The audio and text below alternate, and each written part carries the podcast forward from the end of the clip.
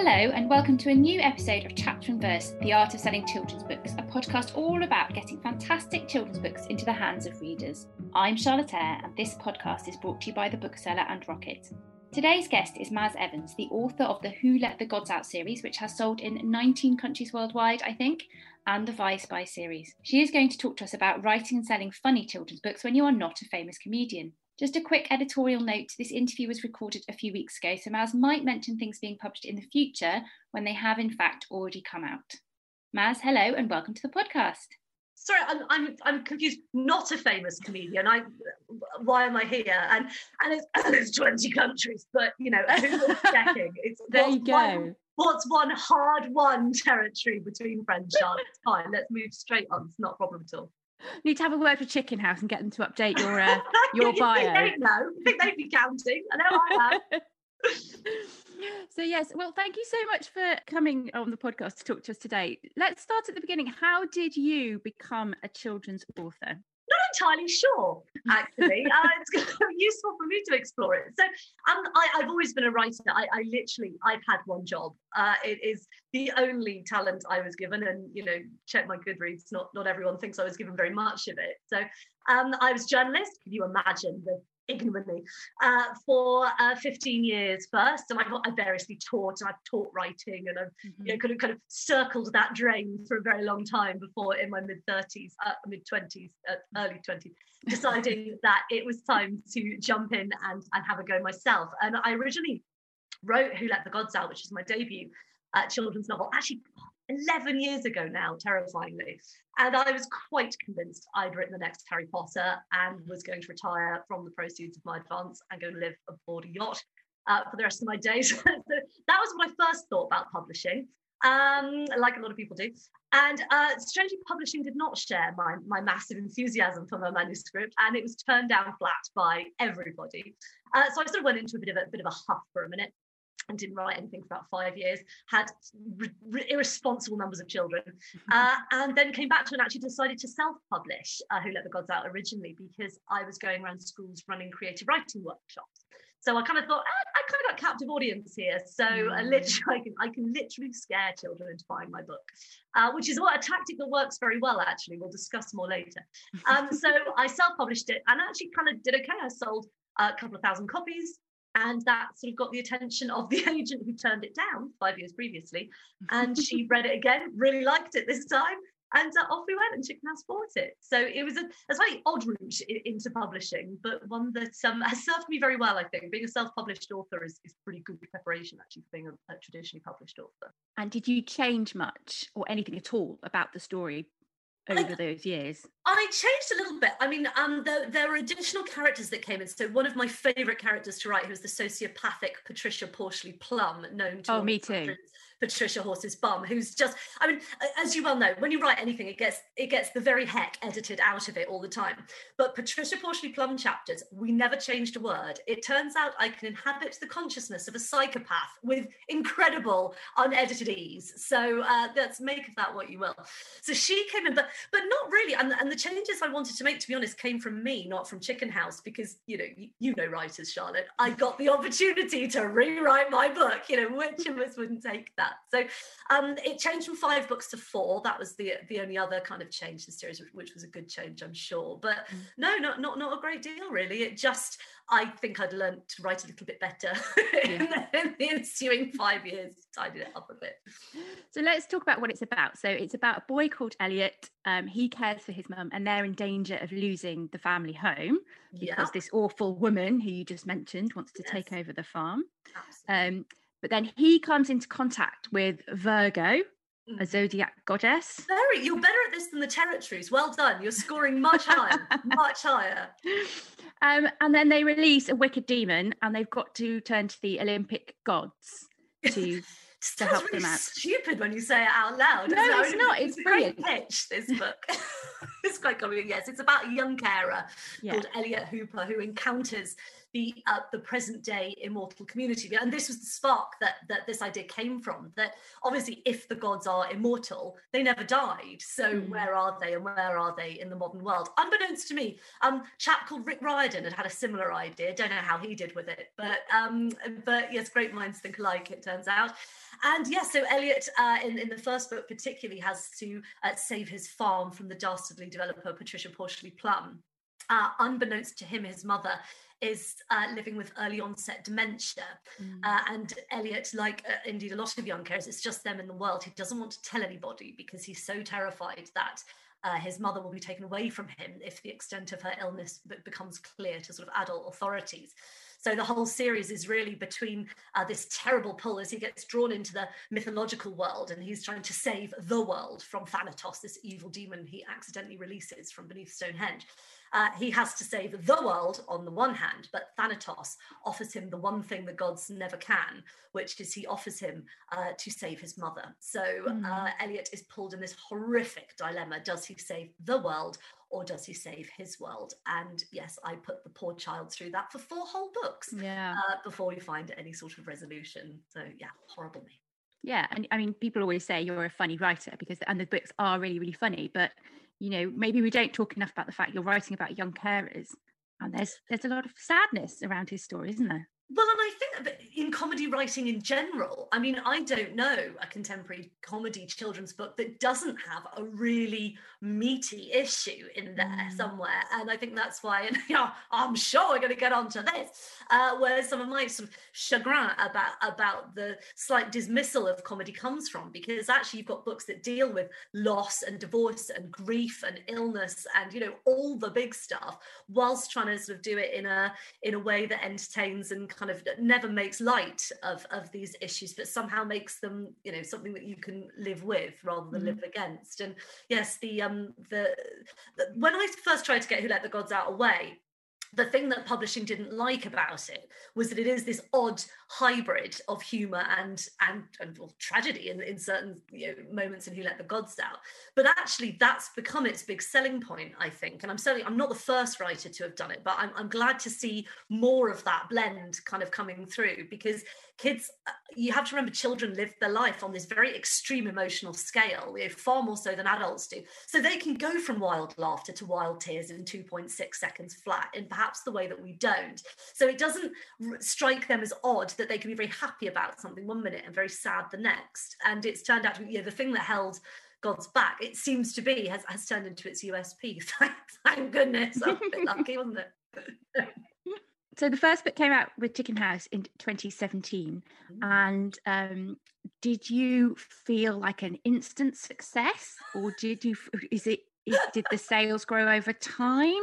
What was I the was point when you really found Charlotte Eyre. Nothing about my life has been an instant success, lady. Let's be very clear about that. I worked very hard to become an overnight success. Well, of course, I mean, I got the golden ticket, which was the Waterstones Children's Book of the Month. And, you know, as you well know, you cannot overestimate the power of that particular mm. promotion. And it, you know, I mean, it rocket launched the start of my career as it as it does for anybody who has it. And I, you know, will forever be indebted to it. And still, I mean, that one month I was Waterstones Book of the Month four years ago still accounts for about 10% of the total sales of that title, still four years later. I mean, it's that powerful.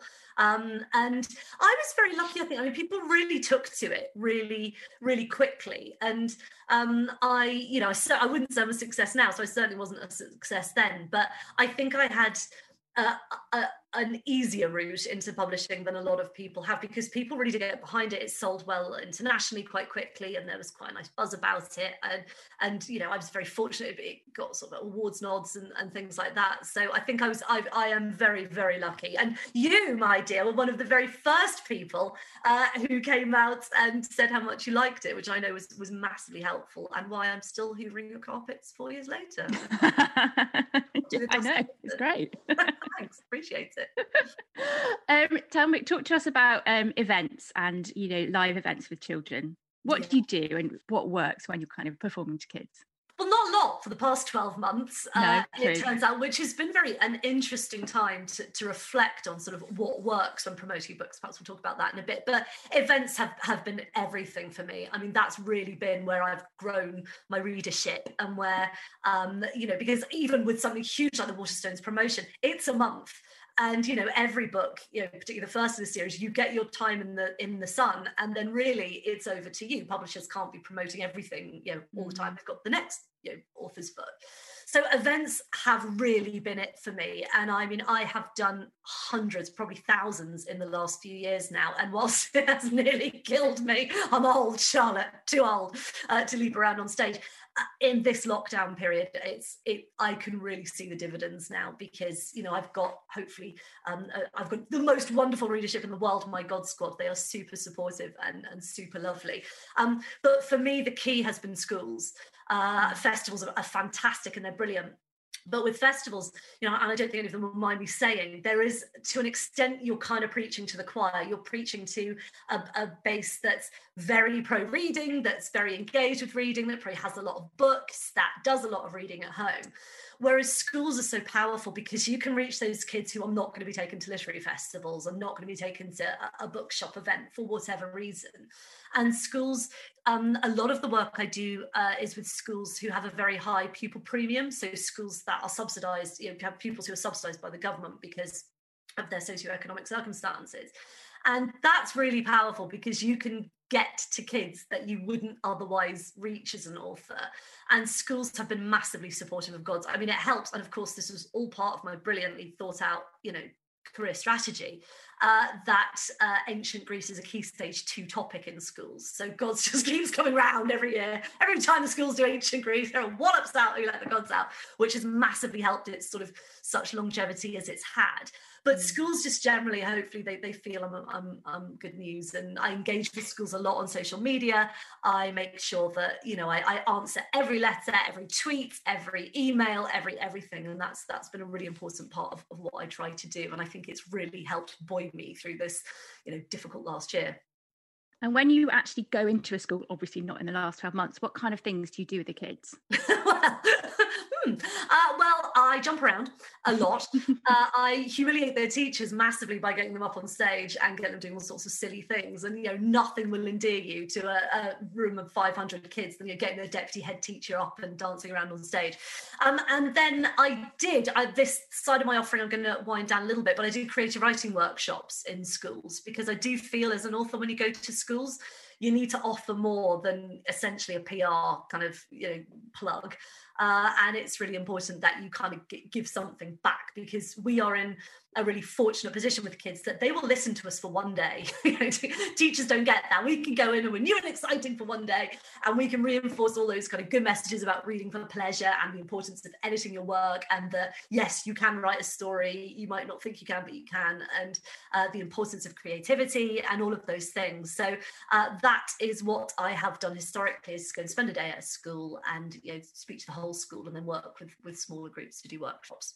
Now, let's touch on something that you mentioned earlier. Uh, you have been vocal, and you are not the only author to be vocal about this, about the fact that funny books for kids don't always get the kudos that they mm. deserve. Tell me about that. And when did you notice that that was a thing? Um, well, it's obviously an incredibly self-serving thing that I'm very vocal about. I'm painfully aware of it, but I sort of feel I can say something because actually, I think as a children's comedy author, I've fared very well. You know, I've been shortlisted for all the big awards. Obviously, not won any of them, uh, but I can't really necessarily blame the awards for that. That could just be my books not good enough. You know, I'm, I'm fully prepared to concede that. So, you know, I was, I have been, you know, nominated for the Carnegie and the Waterstones and the Books Are My Bag. I've, I've done book award bingo, which is why I feel I can say something because it doesn't look too much like sour grapes, I hope. And, and this is not exclusive to publishing at all, of course. Across all media, comedy is generally undervalued. It is seen as kind of the easy option exclusively by people who don't do it for a living. Um, you know, people have no idea because with if you watch, so think about something you watch on television. If you watch a drama and you don't enjoy it, people are more likely to go, "That's not my thing." But if they watch something that purports to be a comedy and they don't enjoy it, they're more likely to say it's dreadful or yeah, it's mm. just not funny. Because it's not like you there's a, a tick box list that you can write to make something funny. You know, it will be funny to some people and it will be as funny as you know, root canal to somebody else. So even if you do hit it right and write something that's actually funny, that's not to say you're going to hit everybody's humor. So, and that I think is the difficulty with with awards. You know, to be fair, you got a, a panel of six judges. Uh, you know, as you well know, you've sat on many. Trying to get them to agree on anything is incredibly difficult, but particularly what is funny, and then for that to be, you know, um, worthier than say something that deals with issues very seriously. But my thing is, as I said earlier, I don't know a book that doesn't deal, a comedy book that doesn't deal with something, you know, really serious and meaty underneath. I mean, the wonderful Jenny Pearson, who uh, I recently read her miraculous life of Freddie Yates, you know, it's about a child who's lost his grandmother and who's in search of his biological father. And it's and and the, the, friends who go with them have got various issues going on in their own lives and it deals with but just beautifully through humor and this lovely buddy adventure and yes all the fart gags and all the rest of it stuff but that's not to undermine the brilliance of her writing and storytelling underneath it. And I I was very pleased to see her shortlisted for the Costa because it's so rare to see you know a comedy book ascend those heights. Have you spoken to people sort of who run book prizes or in who have some kind of power in this area and have you have you discussed it to them? Did you get any feedback? Yeah, absolutely. I mean, I wrote a piece in a magazine called The Bookseller. Don't know if you know it. Frightful. Yeah, might have heard of it. Um, but um, you know, they'll, they'll, take anything these days. And I wrote um, a column uh, in The Bookseller about when the Carnegie um, long list came out this year because I was brilliant, brilliant long list, and now obviously a brilliant short list. But yet again, in 40 books, there's not a funny one in it. And I can't, uh, you know, when I had a look, I think the last funny book to be nominated was Lissa Evans back in, I think, 2017, Same Year Gods came out. And you go, gosh, in four years, that's like 160 books, and not one funny book makes the cut. And I wrote a piece about it. And again, I, I really hope it doesn't come across as sour grapes. And certainly, I am not detracting the valid and deserving achievements of all the writers who are on there because they all wrote brilliant books and we can't all be on every list. Um, but I spoke up this year because I haven't published anything for two years. So again, hopefully it doesn't look too mealy mouthed. Um, but actually, it was really lovely. So I wrote the piece in, in the bookseller and Jake Hope, who's the chair of the Carnegie um, award got in touch with me and we had a really constructive zoom. We had a nice hour long chat about it and it was wonderful to see you know what they are trying to do to make the carnegie i think the carnegie is kind of like the mafia. It's a little bit shrouded in mystery and a lot of people don't understand how it works mm. and the, the, moves that he is making obviously he's only been in post a couple of years to make it more transparent so people understand how it happens. They're looking at their recruitment to make sure that you know their all their judges are, are as diverse of you know uh, uh in every single way in taste as much as uh, you know physical or genetic makeup to make sure that you know every taste is is represented. And we had a really constructive chat and one of the things they're looking at doing is having some more open fora so that people can kind of feed back to them. And it was really and he reached out to me and it was lovely. So it was a really nice example hopefully of, of kind of constructive dialogue. Uh, and if i'm not nominated for the carnegie next year then obviously i'm going to uh, yeah storm out in a big fancy huff You'll know who to speak to. I, know. Uh, Jake, thought we had an understanding.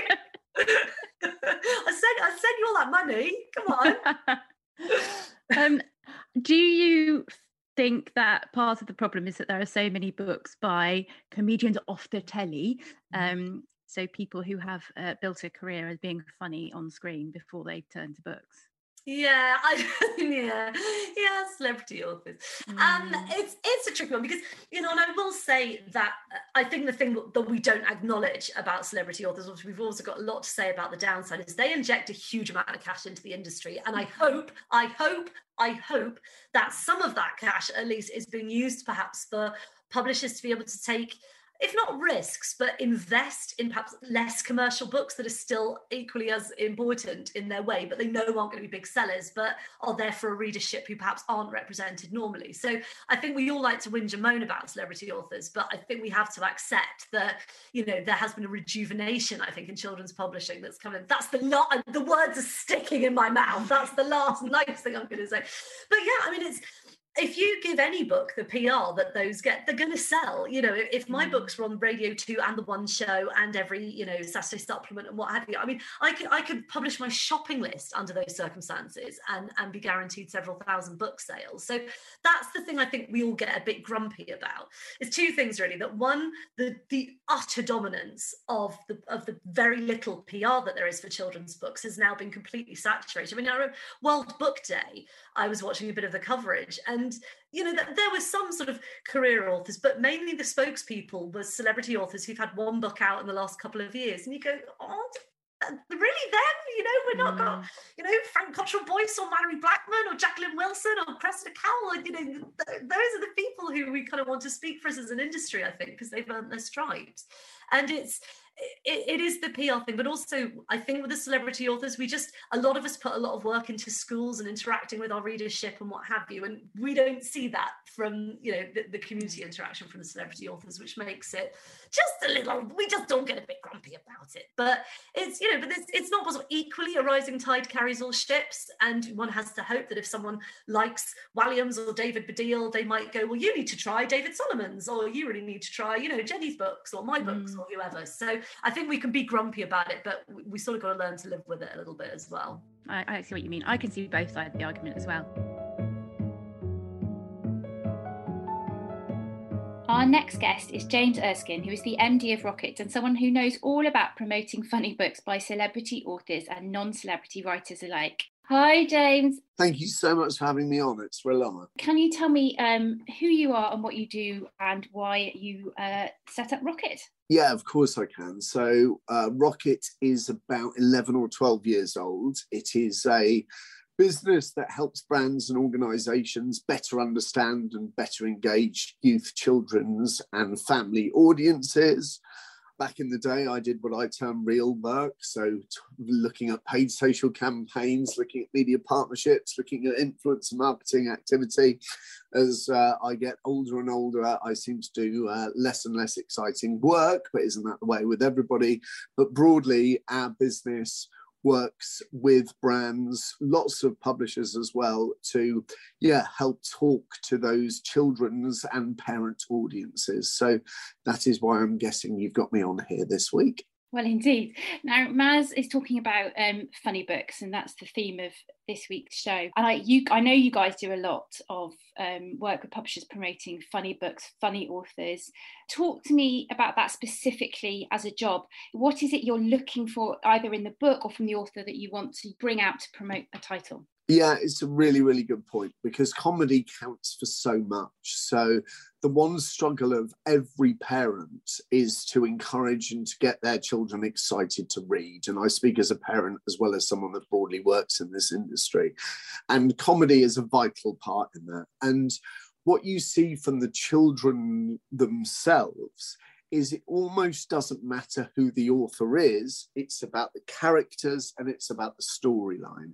And what we find increasingly is even when you're looking at, you know, the biggest name writers, the David Baddiels, the David Walliamses of this world, even even the, the Jeff Kinneys, you're you're taking the author name and that is part of the brand. But often it's that part of the brand that resonates with the parents. The children themselves just want to laugh out loud and, and have something that they find really entertaining. And often you will look at any campaign talking about any specific book and you are showcasing directly to the children wherever possible that this will make you laugh and this will be good fun. And can you give us a specific example of an author that you worked with and what you did for them?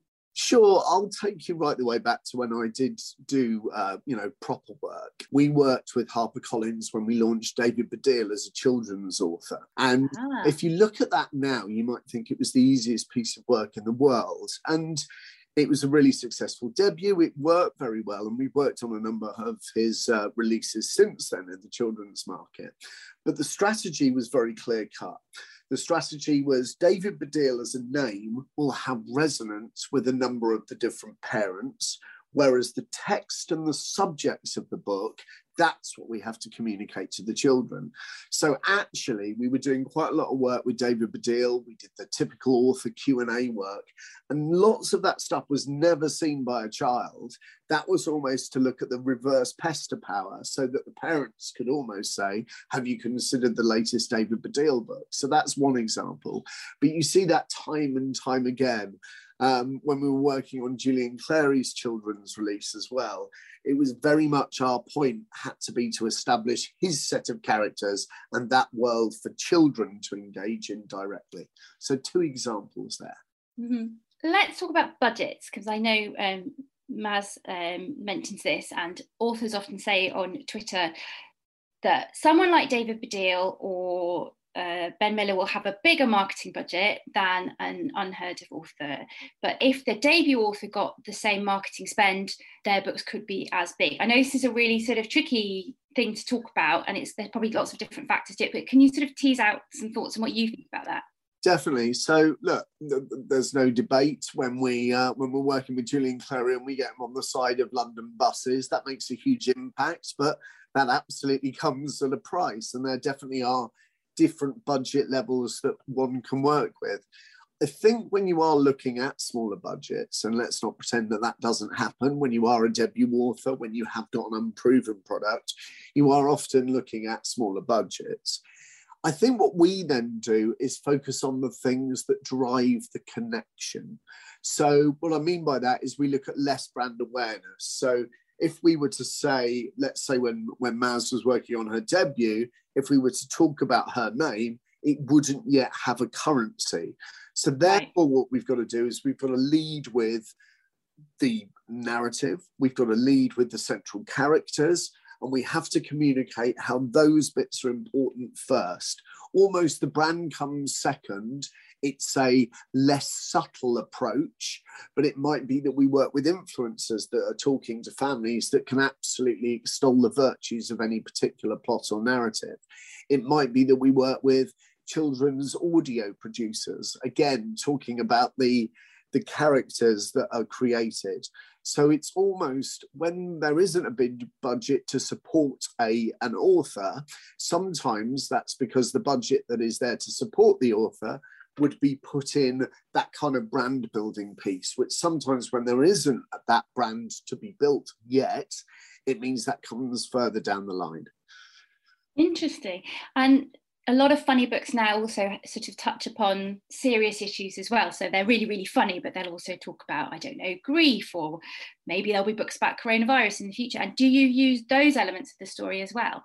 Definitely, because what you're trying to do is you're still trying to sell a fairy tale, aren't you? So, and along the way in the fairy tale, there are the, the funny bits and there are the serious undertones. Again, just jumping back to uh, David Baddiel's bit, there, there is a piece on gaming in there, and it talks about how uh, one of his releases talks about how gaming needn't be the only thing that little children do. There's another one called The Birthday Boy, which is all about how when somebody wants their birthday to be every day of the year and then by the end of it they get bored. So there's often that kind of nice tone and that nice kind of finish to make it a more worthy read. And again that ticks the box of the parents as well as the child directly which finding that sweet spot. Sometimes you'll find a space in the marketing campaign where you can reach both simultaneously, but more often than not, it is split up by the different interests of the uh, different stakeholders, if you like.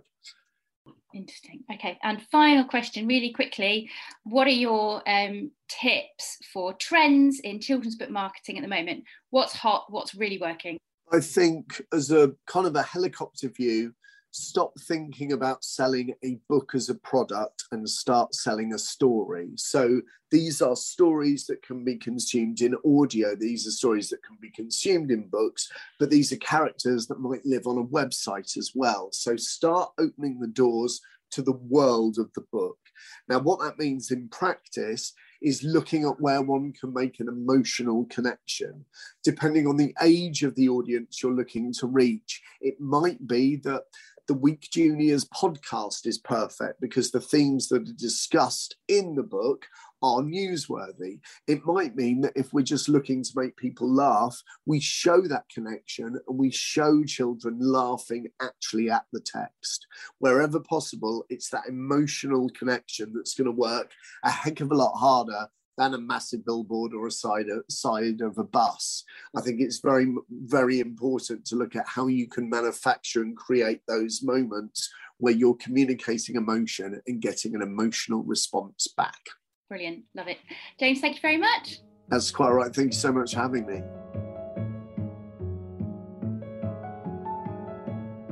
let's do a little bit to promote your new books because very excitingly, you've got two books out. Uh, when was Vi Spy? Vi was out in February. Vi Spy License was out in February, and The Exploding Life of Scarlett Fife is coming in May. So, okay. yeah, that was my lockdown last year. I've, I've, written six books in lockdown, so they're all going to get thrown at you various ways over the Impressive. Well, let's start with Vi Spy. What's it about? So, Vi Spy is the start of a new three book series uh, that stars uh, Valentine Day, known to all and sundry as Vi. Uh, and we start right in the thick of things. Vi uh, is rightly suspicious that her mother, Easter, Easter Day, uh, is a spy or has been a spy at some point. Easter's done a pretty terrible job of hiding it and Vi, like all you know, 11 year old girls, has switched straight onto it very, very quickly. And she's she's absolutely right. It turns out Easter was uh, a top spy for the top intelligence agency Spider. Uh, but as happens, Charlotte, you know, when you have when you become a mother, your priorities change a little. And Easter sort of felt that going on, you know, deathly missions every week was not great for her motherhood. Um, and so she retired at the point at which Vi was born. Uh, as far as Vi is aware, when we begin, her father was also a spy and he was killed, as everyone says, as he would have wanted, uh, diffusing a nuclear missile in space moments before it hit the uh, Earth's atmosphere. Uh, so that's Vi. So just as we meet her, her mum, Easter, is about to remarry Vi's form teacher, the lovely but slightly dull George Sprout. Mm-hmm. And uh, Vi is not terribly happy about this on several levels. One, obviously, it's her form teacher, and that's disgusting.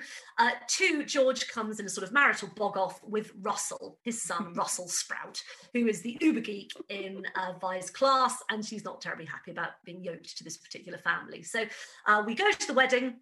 And George and Easter are about to get married when the wedding is interrupted by Vi's father, who it hmm. turns out is not only very much not dead, uh, he is very much not a spy. He's actually a reformed supervillain, or so he says, and he's very much not divorced from Easter.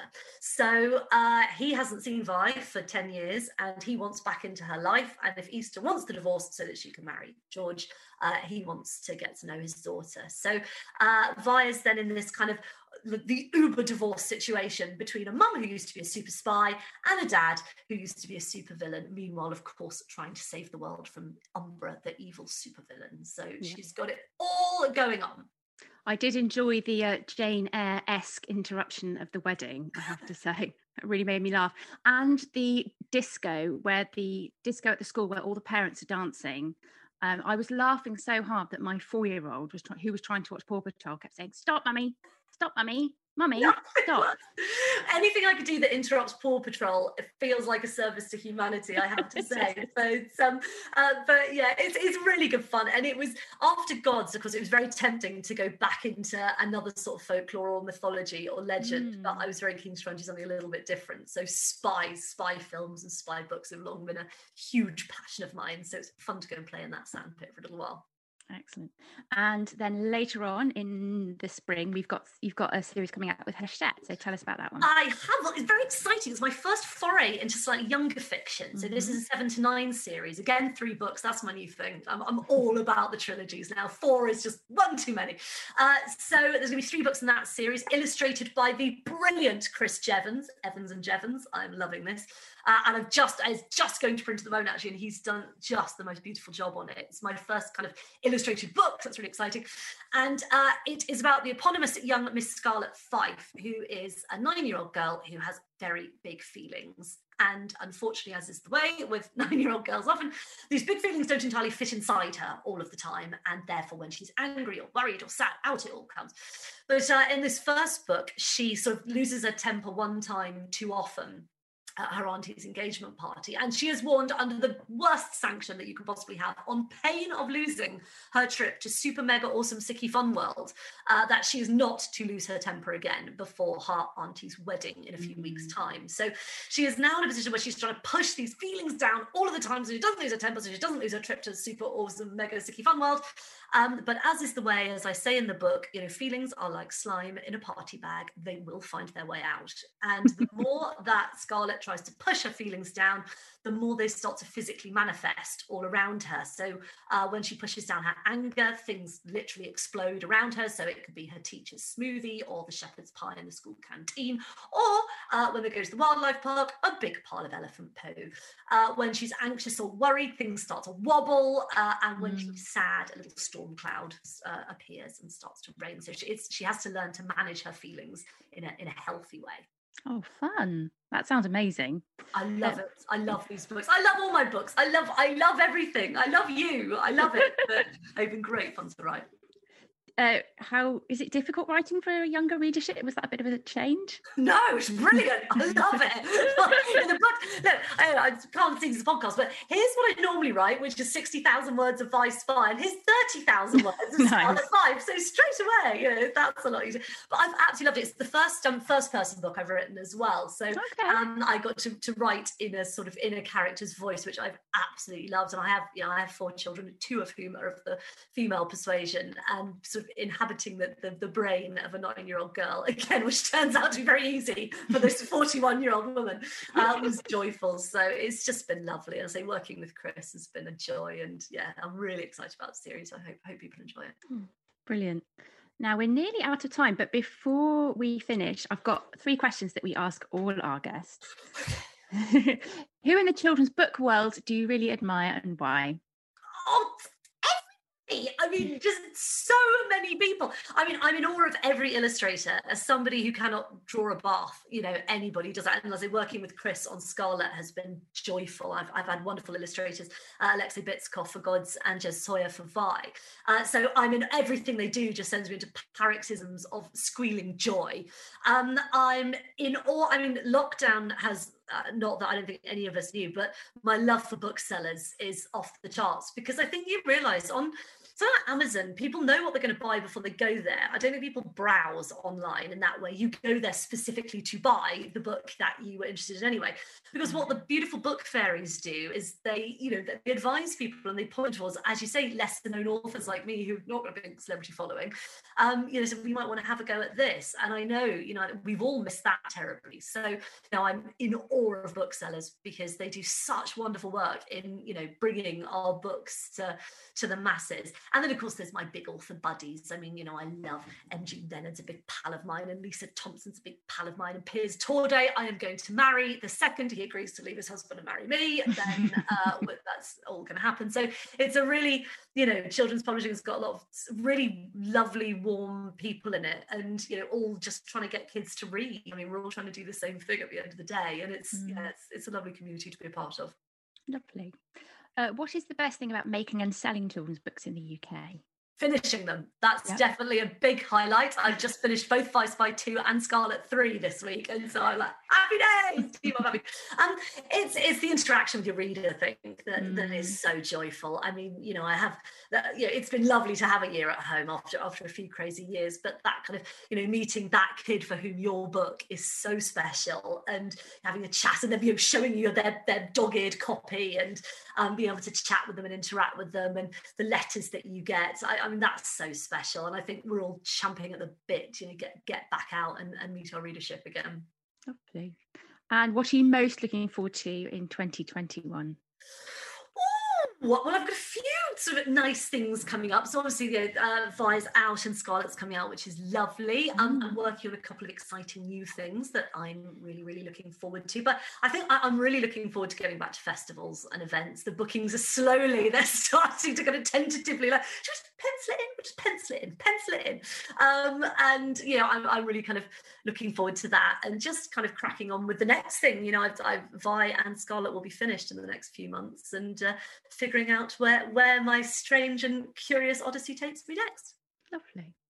Um, and uh, before we go, have you got any little hints or tips for anyone who who sells funny children's books and might help them get their books into the hands of readers? Oh yes, I think I mean get out there to them is the big mm. one. You mm. know, go to schools. Go. To, I, I, think we all we like the top line PR. You know, we like to see our names in, in newspapers and magazines, and you know, brilliant brilliant publications like the Bookseller. Um, mm. But that is you know that is your five minutes, your fifteen minutes of fame. Really, it's about getting out there and getting to because what yeah I've talked about some of the harder sides of, of comedy children's publishing, but the the big upside is kids love us. You know, kids love funny books. Whenever there's any survey of kids' reading habits funny books always come out top. So when you can get there and get to your readers, you know, you will be met with open, open arms. So, you know, engage with schools, support teachers, um, you know, get involved and yeah, get out there and, and meet your readership because that's actually, you know, that those are your people. So go and embrace them. That's almost it for this series of Chapter and Verse, The Art of Selling Children's Books. It has been a real pleasure to interview so many brilliant authors. And if you have missed any episodes and want to hear from people such as Elle McNicoll, Adam Kay, or Ben Miller, you can catch up on all your favourite podcast platforms. For our last episode, we have something very special lined up. We will be broadcasting live from the Bookseller Children's Conference and we will be talking about the phenomenon that is BookTok. You'll be able to listen to that episode live at the conference if you are coming on the 21st of September, and for everyone else, it will be available from the 22nd of September. I hope you enjoy the show.